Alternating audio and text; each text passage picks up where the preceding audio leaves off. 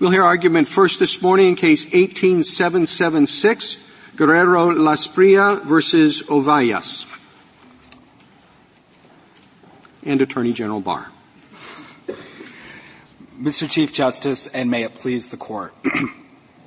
Section 2D provides for review of questions of law decided by the Board of Immigration Appeals.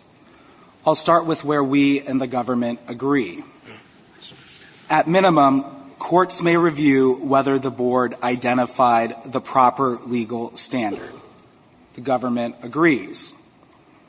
For this review to be meaningful, and not just a requirement of correct boilerplate, courts must determine whether the government used the proper standard.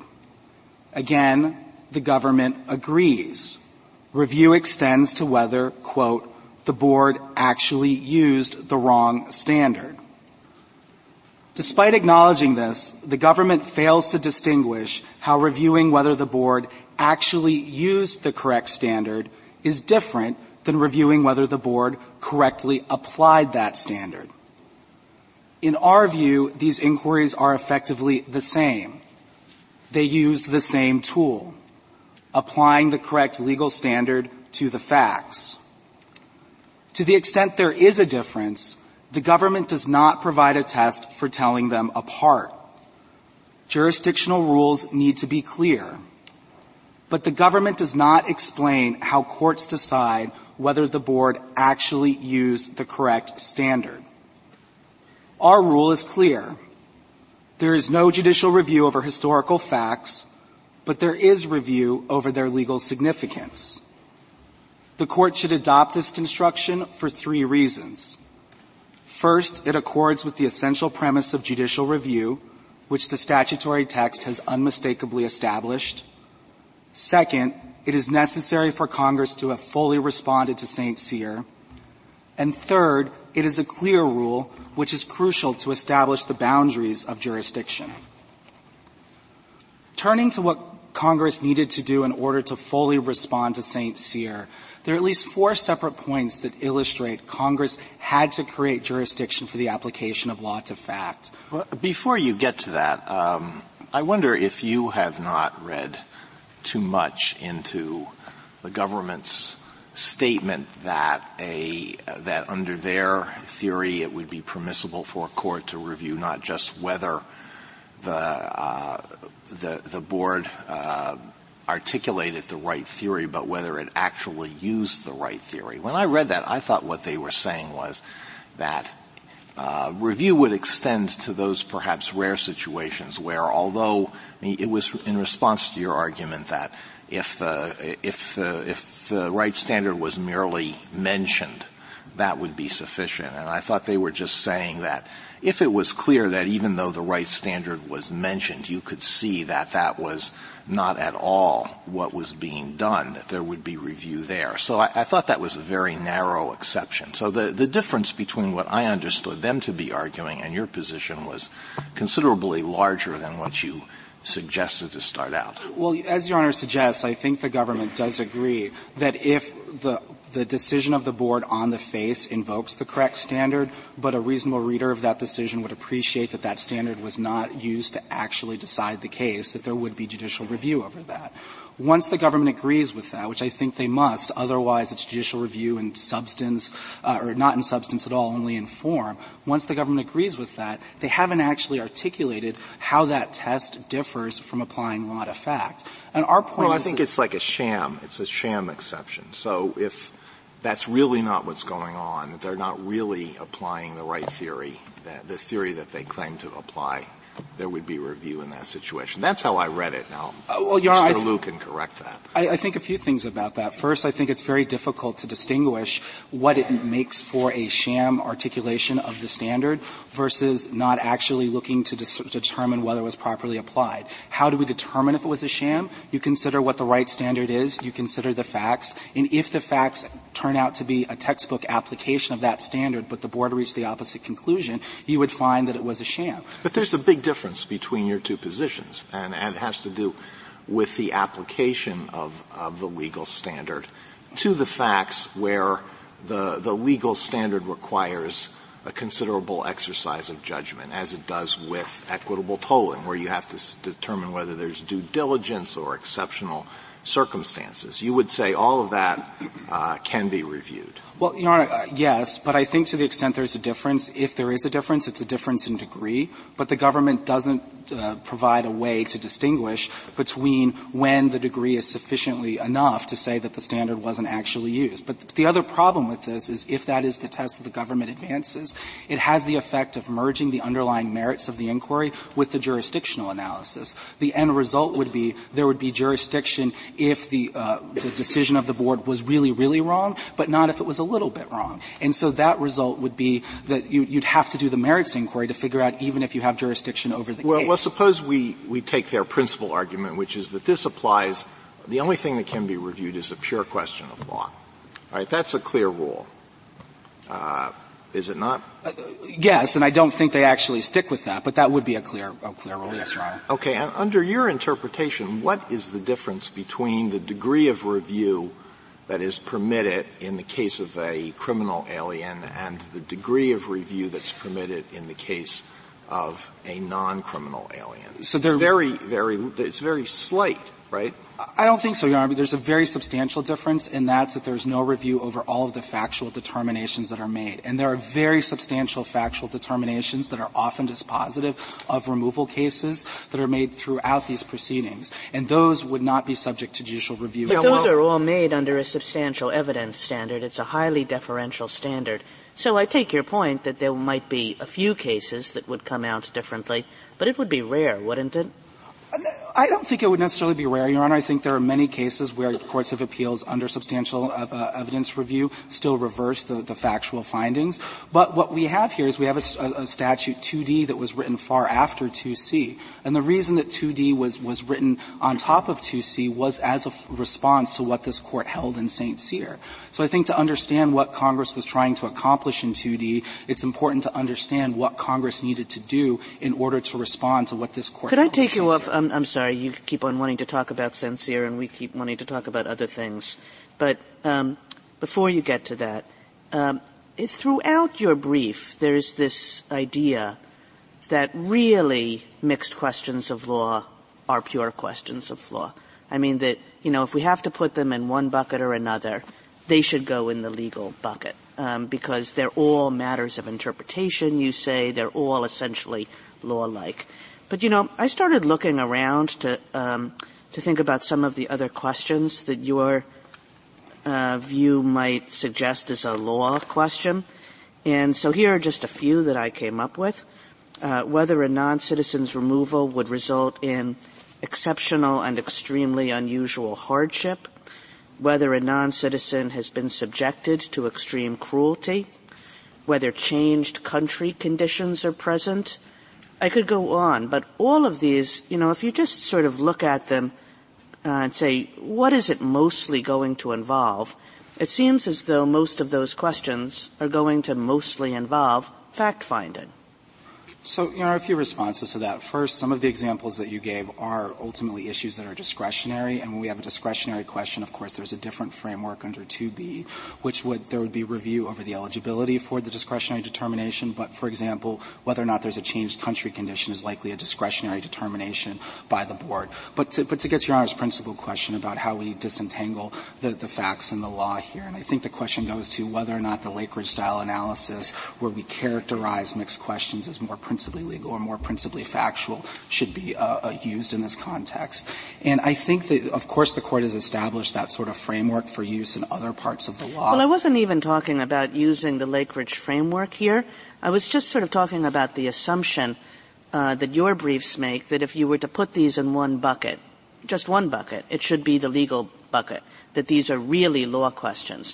And I guess I'm saying that when I look at the range of these questions, quite a lot of them seems to me to be really fact questions. Um, uh, you know, ca- cases where it's not only the finding of facts, but it's the weighing of facts, the making credibility judgments, the uh, weighing, you know, the balancing of different facts against each other, that sort of thing. Well, so Your Honor, I, I agree insofar as what the board is doing is finding historic facts or finding credibility or adding uh, historic facts to make other judgments about historic facts or predictions about future facts. Those sorts of factual determinations are things that would, there would not be jurisdiction under 2D. What our point is, is once those historic facts have been found and then a legal standard is applied to those facts, that aspect of the mixed question is legal. So, and let me try to clarify our We think in every mixed question, by its definition, there is a legal element and there's a factual element. And so sometimes it's true the factual element will be far greater than the legal element. But our point is that 1252 creates a structure where there is judicial review insofar as there is the legal element of the mixed question. And that unlike what happens in other contexts where those two are put together and there's a single standard of review provided, the structure that 1252 creates is the courts disaggregate the, the, the legal findings from the factual findings and they have to set those aside. So all of the examples Your Honor provided about the factual findings we agree are not reviewable, but to the extent there's the application of a legal standard or considering the legal significance of those historic facts, that is where uh, the, the, the, board is doing legal work and there is judicial review over that as a question of law. I was Section thinking 2D. about this in similar terms to Justice Kagan. But what I realized gave me some clarity was a statement that my colleague made um, in a case involving the exceptional circumstances of um, diligence and where he said it's a question of law because let's take the cruel, cruelty issue. Um, whether a punch is cruel or a knife wound is or a threat to family is, um, all of those are facts that can be found by the BIA or a finder of fact but whether it constitutes or rises to the level of the legal standard is a question of law, correct? I think that's right, Your Honor. And one example in this case uh, is, is, the issue of whether or not the Fifth Circuit's decision in Lugo Resendez qualifies as an extraordinary circumstance. Either that change in the law qualifies as an extraordinary circumstance, which has substantial effects for equitable tolling, or it doesn't. But whatever the answer to that question is, that's the sort of legal issue that should be decided the well, same. But I, I mean, you know, is a punch cruel?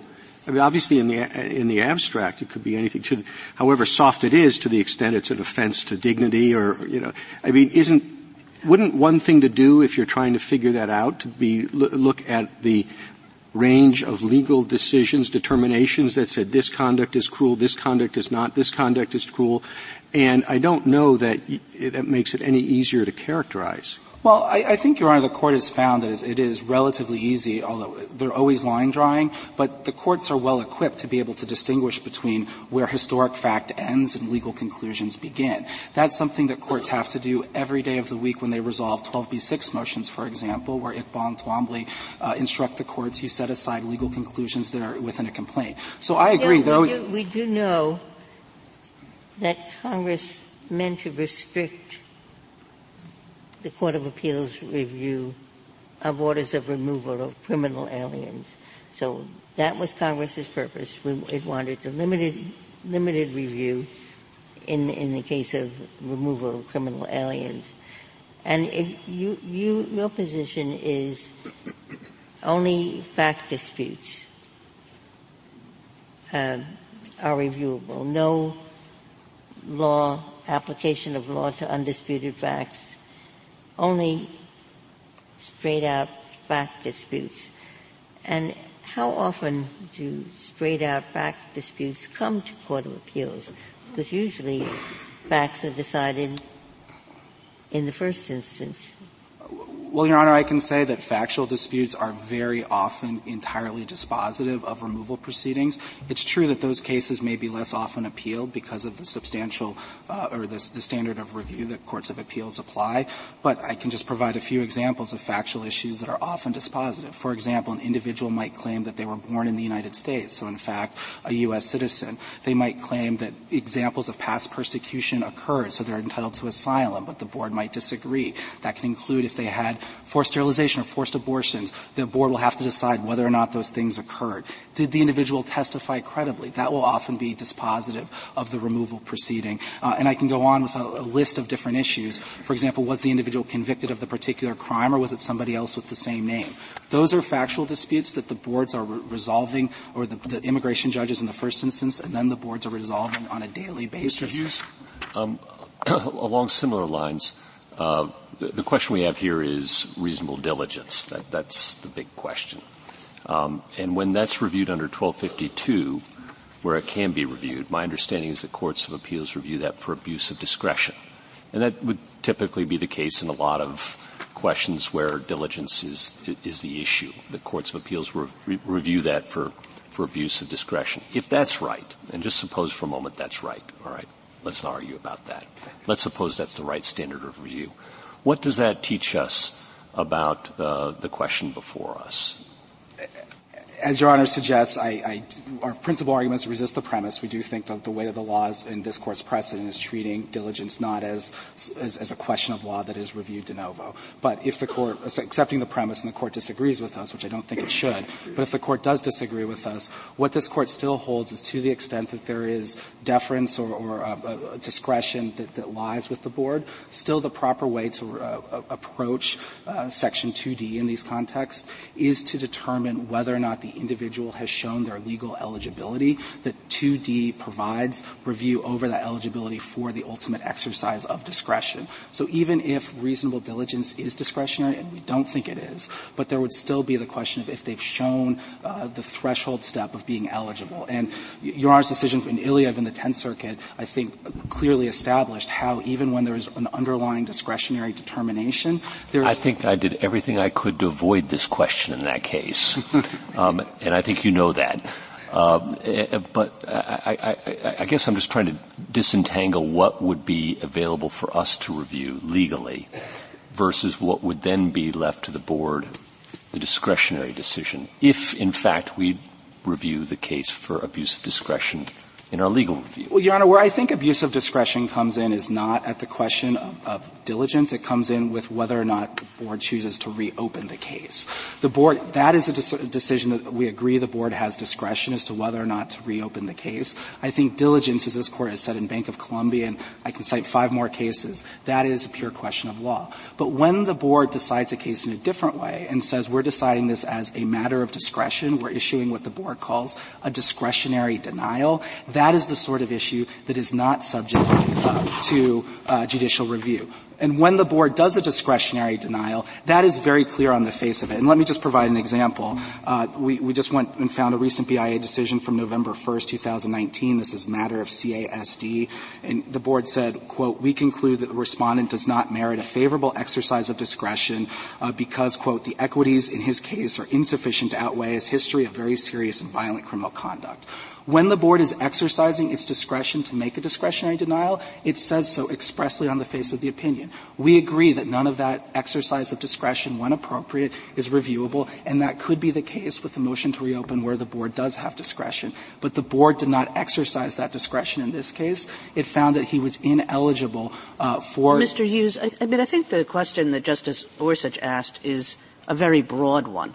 And it's, it's with respect not just to the diligence, but to all these other questions that you think should end up being reviewable, like the ones that I mentioned, which sound awfully factual, you know, extreme cruelty, whether there's unusual hardship, whether there's changed country conditions, all of those are reviewed generally with a highly deferential standard. And, and that suggests that, that, that, that everybody's aware that most of the work is being done at the factual level, and the application of the legal standard at the end is is uh, is not where the action is. And given what Justice Ginsburg was saying about Congress's intent here, which was pretty clearly to uh, withdraw review power from large categories of cases, except the ones that were principally legal in quality, you know, why, why doesn't that suggest that you're putting too much in this reviewable basket. Well, Your Honor, to the extent those questions, as you say, are driven principally by the facts and the legal work is only doing a little tail at the end, then that would be true on appeal as well. The legal work would not be doing a whole lot, and the decisions might be established by the facts that would be found by the board and would not be reviewable. But let me provide an example where I think it is heavily factual, but I think we would say that the review would be a question of law. Assume for a moment in an asylum case there's a question of past persecution, which is very important in asylum cases. Persecution is generally defined uh, as a threat to one's life or freedom, and past persecution creates a presumption of future persecution. The board takes a case, they properly state that standard, then they find these facts. An individual was imprisoned in a particular country for a decade because of their membership in a political party. That is a classic case of persecution. But then the board concludes this individual was not subject to past persecution.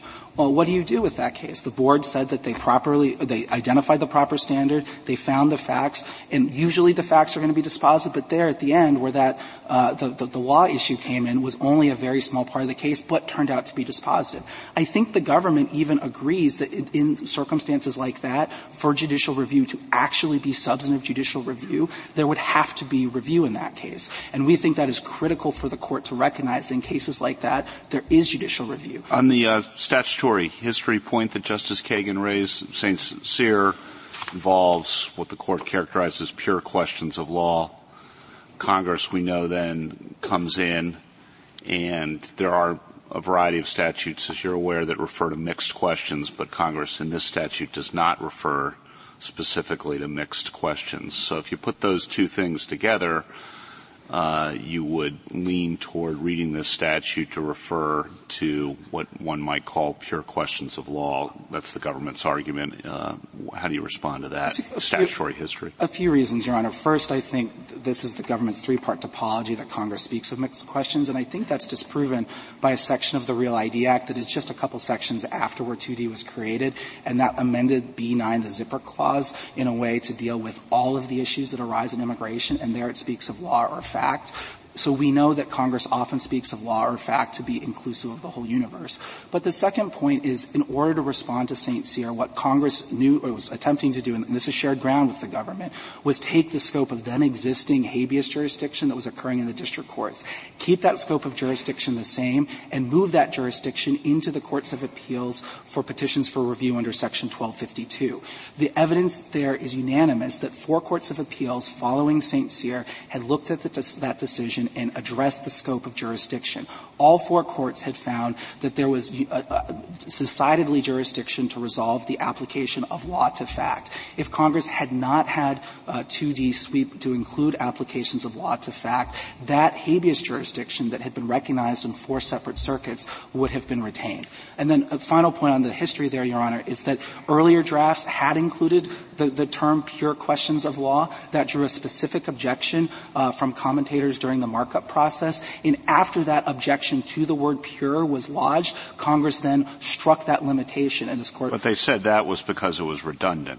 That was in the conference report, Your Honor, and if this court is going to look to the conference report, where I think this is an area to be skeptical because what Congress actually did is far more probative, but if the court looks to the conference report, I think you look a couple sentences later where the court, or where the conference report says what happens with mixed questions, you review to the extent there are legal elements. We think that sweeps in our rule. But again, I think when the language actually appeared, there was an objection and it was withdrawn. That's a little bit more probative than what the conference report says. Can you succinctly tell me what the questions of law are in your two cases? Cases?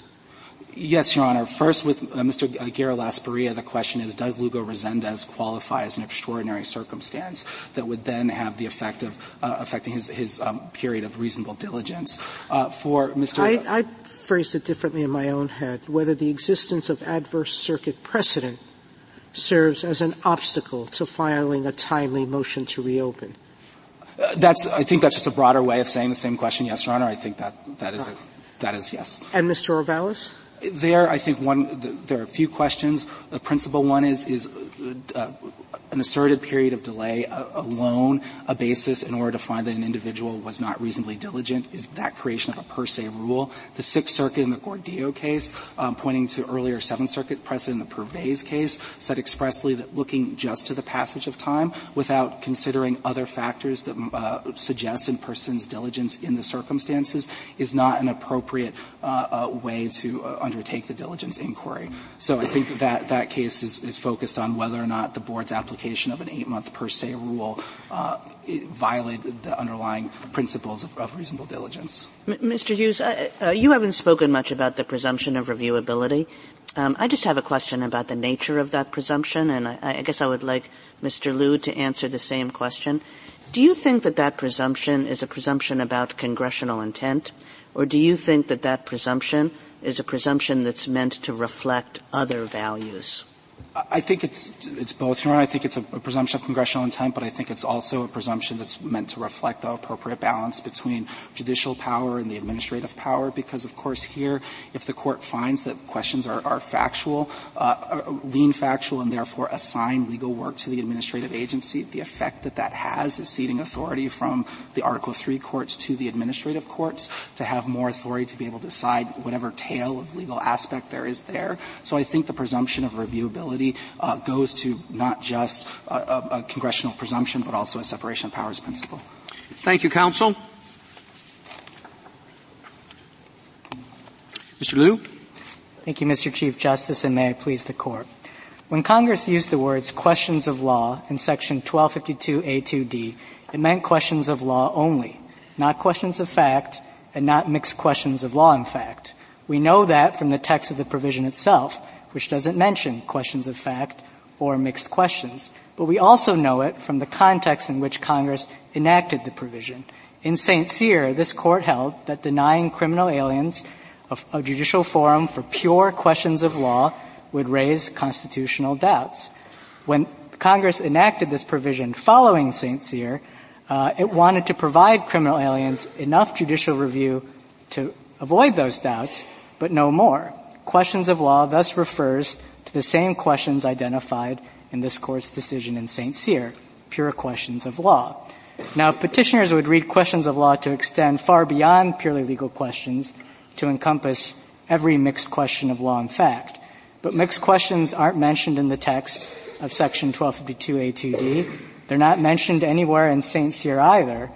And construing questions of law to encompass every mixed question would all but undo Congress's efforts to limit the scope of judicial review in cases involving criminal aliens. Remember, it's been Congress's goal since 1996 to streamline and expedite the removal of criminal aliens. And yet, under petitioner's reading, criminal and non-criminal aliens alike would get judicial review of all constitutional claims, of all questions of law, and of all mixed questions. The only difference in the judicial review that they would get would be limited to the category of questions of fact, as some of the justices this morning have already noted. That difference would be this. Whereas in criminal cases involving criminal aliens, the board's factual findings would be conclusive. Whereas in cases involving non-criminal aliens, the board's factual findings would be conclusive unless not supported by substantial evidence. Now, that's a pretty subtle difference given that courts don't often overturn factual findings for lack of substantial evidence. And if that's the narrow difference that Congress really sought to achieve, one would have thought they would have written these the, provisions. The original uh, version of the statute had pure questions of law. And to pick up on your point on the statutory history, then that's deleted and Deputy Assistant Attorney General Cohn testifies and says a mixed question of law is in effect a question with two parts, the legal part and the factual part. The legal part, of course, is reviewable. That's what the Justice Department said in response to the ACLU's objection to the draft.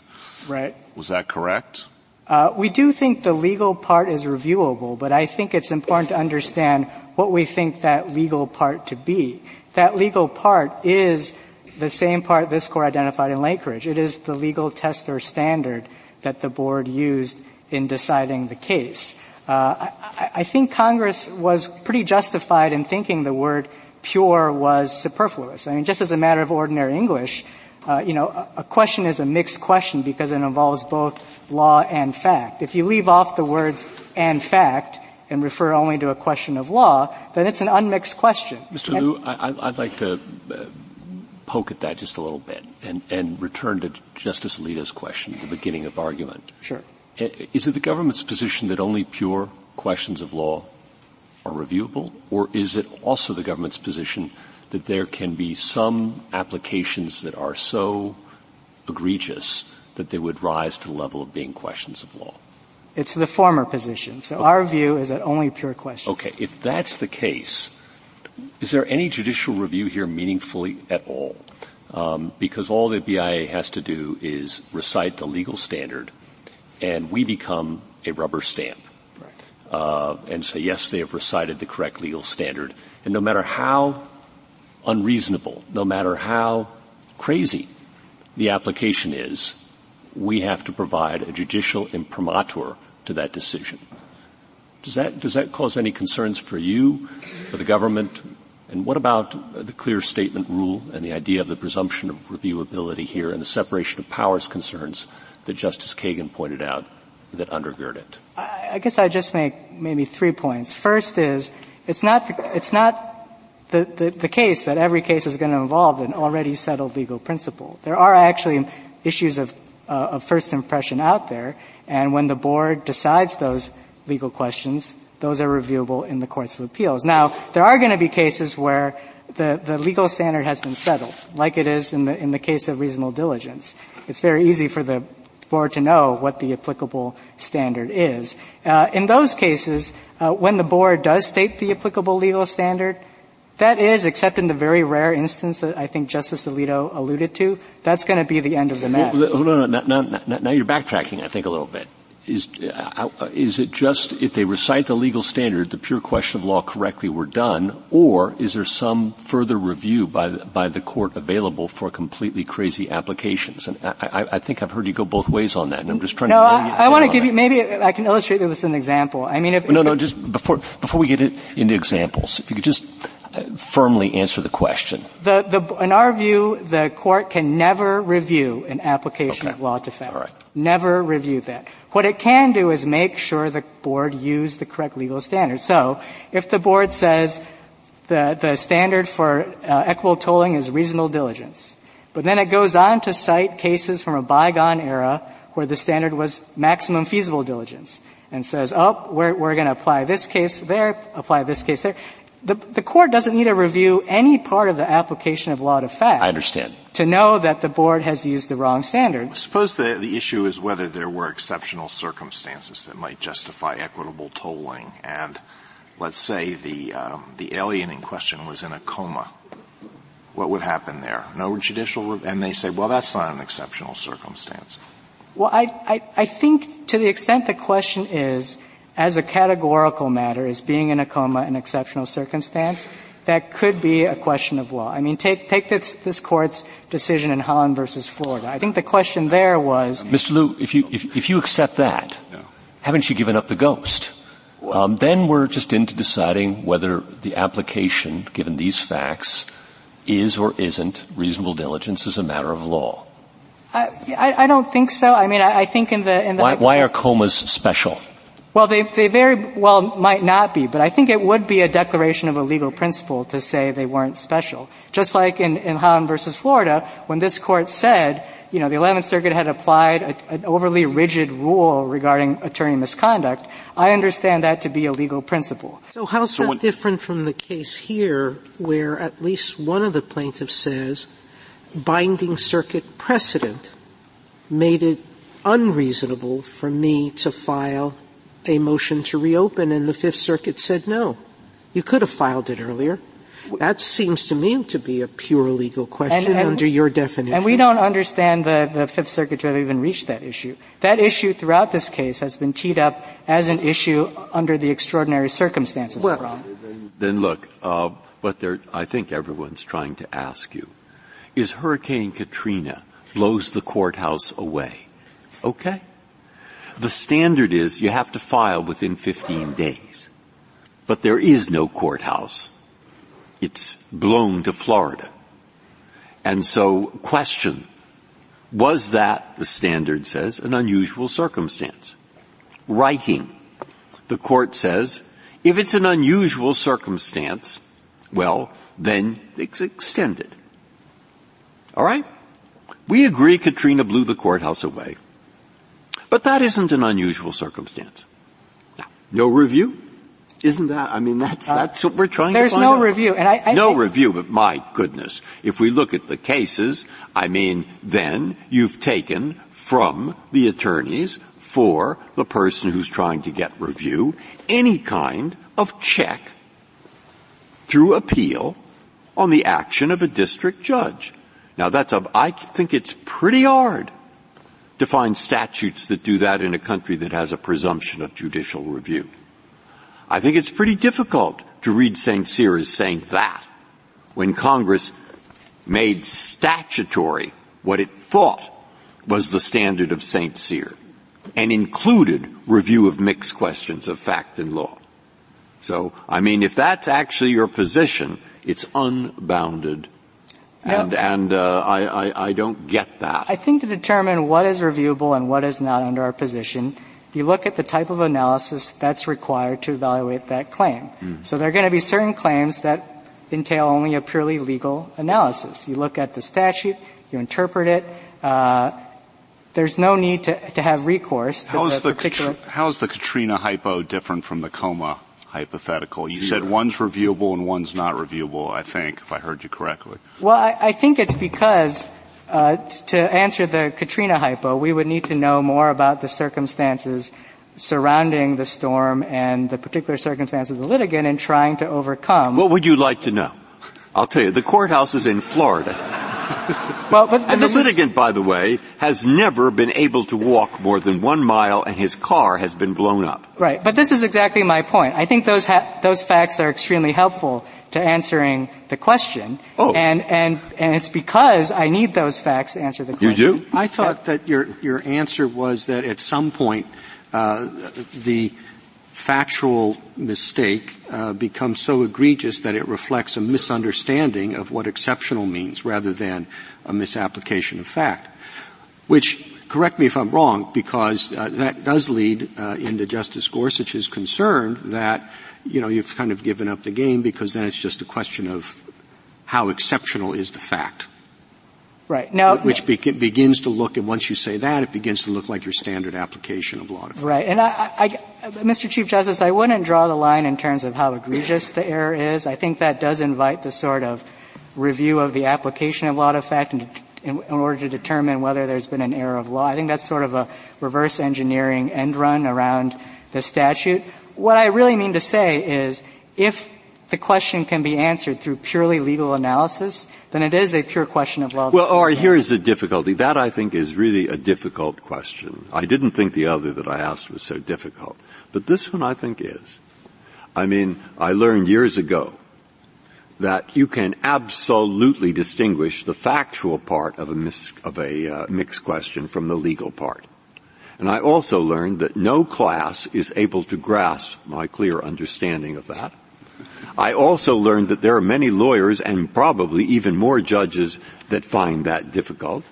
And there are many cases that are mixed up in that respect. Is it a coerced confession? Was there in fact, you know, there are loads of them. Okay. Now the difficulty is that sometimes it's important and sometimes it isn't. And sometimes it's easy to separate out and sometimes it isn't. And so rather than produce just a confusion in the lower courts and in the bar by saying the legal part is but the factual part isn't, why not read this as saying when they say questions of law, they mean to include mixed questions of fact and law and leave it at that. Just as St. Cyr did, just as those statutes you quoted did, and that's the end of it. Everyone can understand it. And of course, if the district judge has discretion, well then, the right question of law will be did he abuse his discretion? Right. Justice Breyer, we just don't think that's consistent with the text, the history of Text the says questions of law. And I can find statutes that use those words and they clearly mean both, Uh, I, I, as they say. I, I, th- I think that the best reference point for what questions of law means is uh, 1254-2, which which this court itself has applied in a pretty principled way to distinguish pure questions of law from mixed questions. I mean, identifying qu- pure questions of law is something appellate courts are quite used to doing. The phrase questions of law is like the term jurisdiction. It's used uh, it, it, means lots of different things. It's used sometimes rather sloppily, and it's asked for different purposes. So I, I, don't get anything out of the arguments on either side about what is meant by questions of law in general. The question is what Congress meant here. I, I think anyway, that's just a. I, I think it's fair to look at the context in which Congress looked, uh, wrote this statute. Uh, that, as I said at the outset, I think the context here points in a very clear direction. I mean, this was a Congress whose primary policy preference was to give criminal aliens no judicial review at all. Yeah, and I think you have to bite the bullet on the, the issue of uh, the, the, hypotheticals about the comatose uh, alien or the uh, the alien who can't file because the courthouse has been blown away by a hurricane. If if you posit a lower level decision maker who's either a monster or an idiot, then of course uh, you're always going to think that there's a case for judicial review. Whenever judicial review is cut off, you open up the possibility that there's going to be a decision that would otherwise be reviewed that seems really, really wrong. So you have to you have to make the argument that this is what Congress wanted. And why would they have wanted that in this situation? And, and I think they would have wanted that because their goal all along since 1996 is to is to expedite the removal of criminal aliens. I think it's well, exactly. Would they expedite it though by by moving it to the Court of Appeals and taking the district court out? So.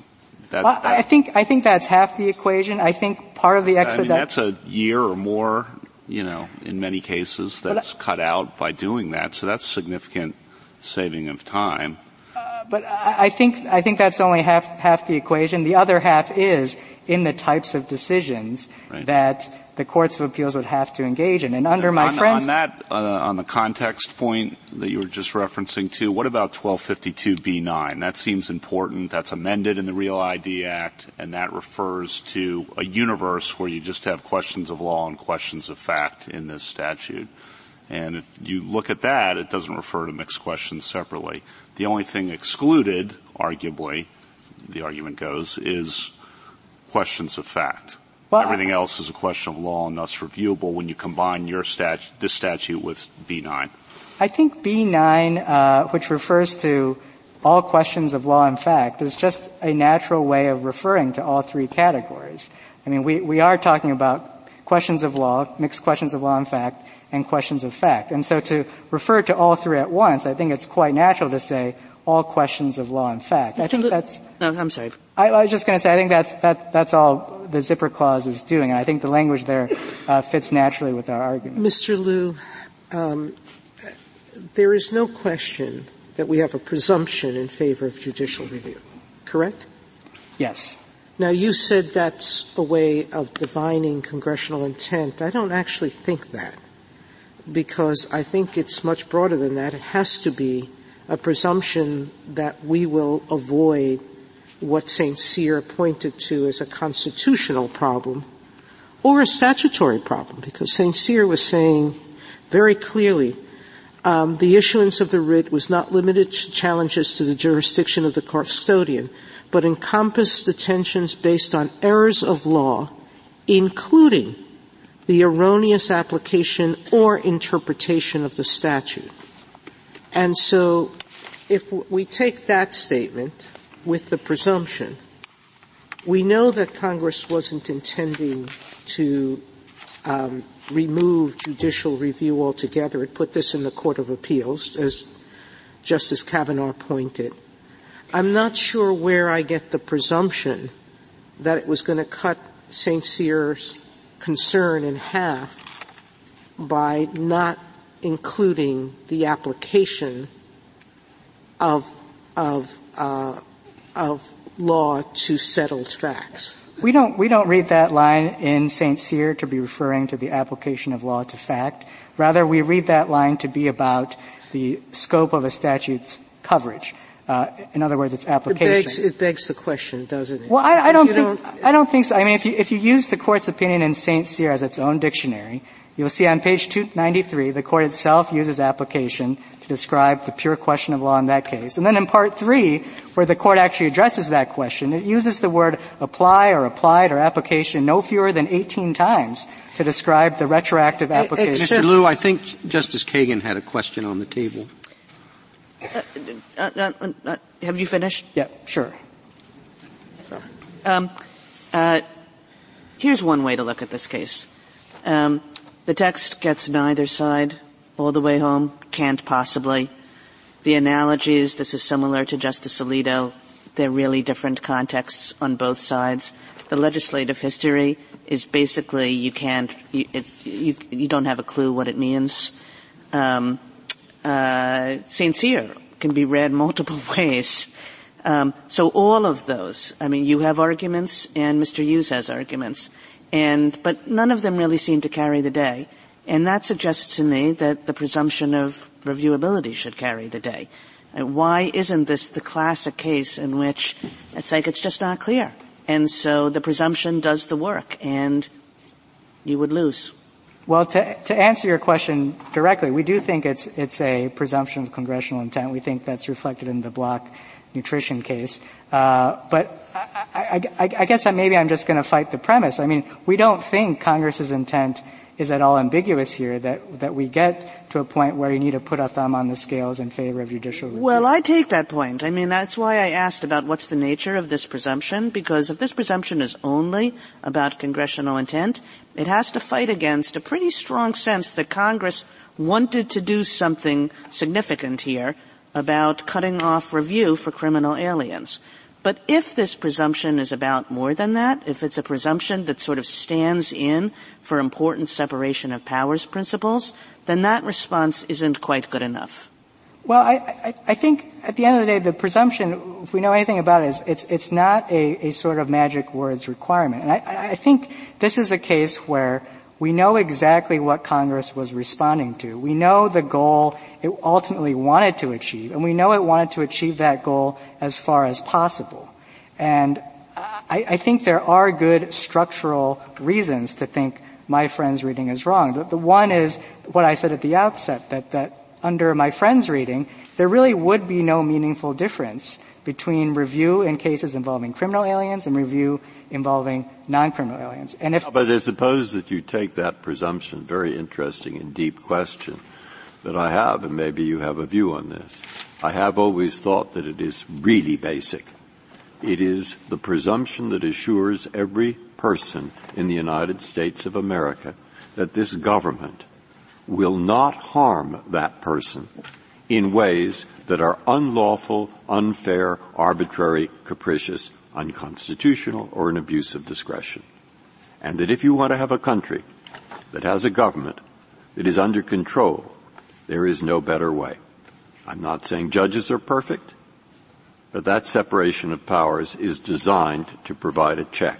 You see how basic I say it is? And I think the separation and what do you of, think? I don't think the separation of powers is, is, a concern for us. I mean, what Congress has done in this provision is preserve judicial review over the most important questions. Well, I, I, I don't think that quite gets to Justice Breyer's question, in fairness. Um, forget about the statute. Isn't the presumption pretty ancient, really? I mean, it goes back to the common law that the king can't act arbitrarily without some check, some review, some opportunity to be heard by citizens. Isn't that where the presumption really comes from? And isn't that pretty fundamental to the separation of powers and, and due process and those considerations? I don't dispute any of that. What, what I would say is St. Cyr cashed out all those concerns in its constitutional. Oh, okay, okay but, for, for, but, but, but you'd agree though that the presumption itself has those roots. That's, that's fair enough, Justice Gorsuch. Ab- absolutely. But I, I would, I would think that when Congress makes its intent clear, Uh, that it wants to foreclose judicial review in those circumstances and go up to the limits that this court identified, the constitutional doubts that this court identified in St. Cyr, that Congress is able to do so. But Congress knew about this. We know that from the ACLU objection and the back and forth into the deletion of pure. And Congress could have easily written a statute that said review of questions of law, no review of facts or application of law to fact and it had used that kind of phrasing in other statutes. That would have been the clear language that I think you're looking for. Uh, I mean, I think that that language would have been equally clear, but I think Congress thought all it was doing was tracking this court's concerns in St. Cyr, which were focused on the availability of judicial review for constitutional claims and pure questions of law. Now, I, I think the, the, problem with my friend's uh, position is it would, it would reduce this difference, and his only safety valve is to say, well, some of these mixed application uh, decisions would be discretionary, and therefore uh, not reviewable. Well, that, that's just not how the statute works. I mean, I think he's relying on 1252A2B, which does say that discretionary denials are unreviewable, but the questions of law uh, preservation, the saving clause here applies equally to 1252A2B. And so I don't, I don't think that's a solution to the problem. You see this play out in the Ninth Circuit where they've read questions of law to include every mixed question of law and fact. And what that's done is that it's gutted the application of the discretionary denial bar because virtually everything that you can call an exercise of discretion, you can also describe as involving the application of law to fact. And if questions of law are an exception to that bar, then you're not really left with, with much that's, that's protected from review. Uh, so I, I, don't think that's a solution uh, to, to, to, to, trying to make this uh, meaningful. Um, I did want to uh, um, mention too the, the administri- administrability issue with uh, petitioner's position. Uh, they would have this court tell have courts of appeals start trying to distinguish questions of historical fact from mixed questions of law. You know, of course, this court has experience with that. I mean, pre-AEDPA, this was the regime because factual questions got uh, a lot of deference and mixed questions and legal questions didn't. And there was a whole line of cases that this court decided trying to put questions on one side of the line or the other. Uh, I, the line we're proposing, uh, which is a, a indeed a, a, pure questions uh, line, uh, I think my friend acknowledges is a clear line to administer. Um, and it's one that appellate courts are well suited to administer, um, and they've been doing in, in many other contexts. Um, I, I, think uh, Justice Gorsuch mentioned the, the lay of the land in the courts of appeals. It, it's absolutely the case that all ten courts of appeals that have addressed the standard of review that applies to the very issue here, that is reasonable diligence, uh, for purposes of equitable tolling, for purposes of seeking to reopen removal proceedings, that determination is reviewed for abuse of discretion when this bar doesn't apply. Uh, and so uh, a petitioner's reading would create a mismatch in one of two ways. Either we would be labeling as a question of law something that would otherwise be reviewed for abuse of discretion, or uh, we would be reviewing de novo uh, something that would otherwise be reviewed uh, under a highly deferential standard. I, I, I, don't think that that's really a tenable position. I think what the what those cases teach us is that the issue here is, at the very least, a primarily factual mixed question. Mr. Liu, on that, the way I, I work my way through it, and I want to give you a shot at it, is to say that when we have the abuse of discretion standard review, we often mean really two things. One can abuse the discretion by a clear error of fact finding, and one can abuse one's discretion by misapplying the law. Um, and both of those can be abuses of discretion. I, I see it breaking down into, into, those two camps. And when I'm applying the abuse of discretion, when I used to apply the abuse of dis- discretion standard review, um, and the facts were agreed upon, it then became, in my mind, a legal question, much as it would at summary judgment or 12b6, whether these facts, as given, rise to the level that the law requires. Now, I, I know you don't agree with that, so have your shot at it. Well, I think that inquiry is still um, requires a, a, great deal of exercise of judgment on behalf of whoever is conducting the inquiry. You are taking in all the historical facts. You're looking at them as a whole. You're balancing one against the other. There are judgments made throughout the process. So you know, you might, you might label it one thing or the other, but I think when you get down to what the actual nature of the inquiry is, it is one that's bound up with the facts of the case. And I think the teaching of this court's opinion in Lakeridge is that there is a part of a mixed question where you can't uh, unwind the factual and the legal parts. That is, there is a part where they are so intertwined that the best you can say is, well, this is either primarily factual or primarily legal. Uh, it's those mixed questions that I don't think Congress was trying to uh, give judicial review of, because if that were the case, there really wouldn't be any any difference between the review that the criminal aliens got and the review that the non-criminal. You've mentioned St. Cyr, and Congress was just responding to that, but isn't it true that the courts of appeals, in the wake of that decision, reviewed mixed questions? before, so after St. Cyr, before the Real ID well, Act? only, only four courts of appeals did. I don't think that's a broad enough consensus for this court to apply any sort but of. Congress indicated it was at least a committee indicated awareness of those decisions. I don't think that's right. If you look at the passage of, of the conference report on which petitioners rely. Well, put aside that. Put aside that. Is it go back to the courts of appeals decisions? They had reviewed mixed questions.